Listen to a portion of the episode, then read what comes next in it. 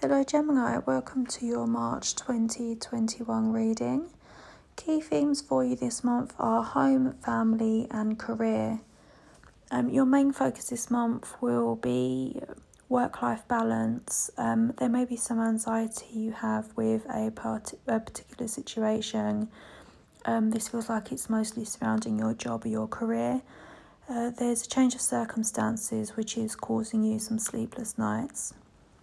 So allow yourself to open up to your trusted friends and family, release your fears and heed their advice. So don't don't bottle bottle things up, Gemini. Um, seek seek support and seek some help and release your fears with those trusted people because they'll they'll want to help you and they'll have some guidance for you.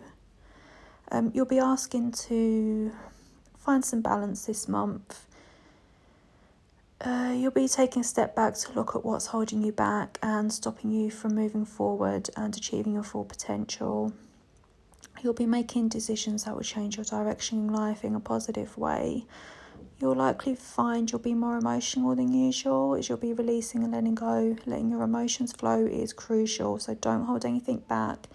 However, you're feeling, whether that be anger, whether that be sadness, happiness, whatever the feeling is, just allow it to flow and release it all. If you're not one to normally cry, allow those tears to flow because it will release blockages for you.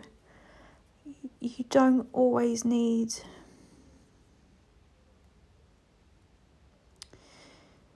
you need to let those walls down, Gemini.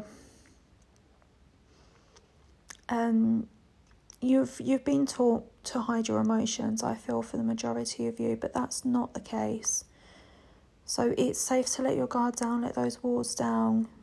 There's nothing wrong with being vulnerable, and in being vulnerable, you become your true authentic self, and you you become at whole and peace and balance. So come back into yourself, Gemini. Do what feels comfortable for you, um, and really try and ground yourself this month. Take care.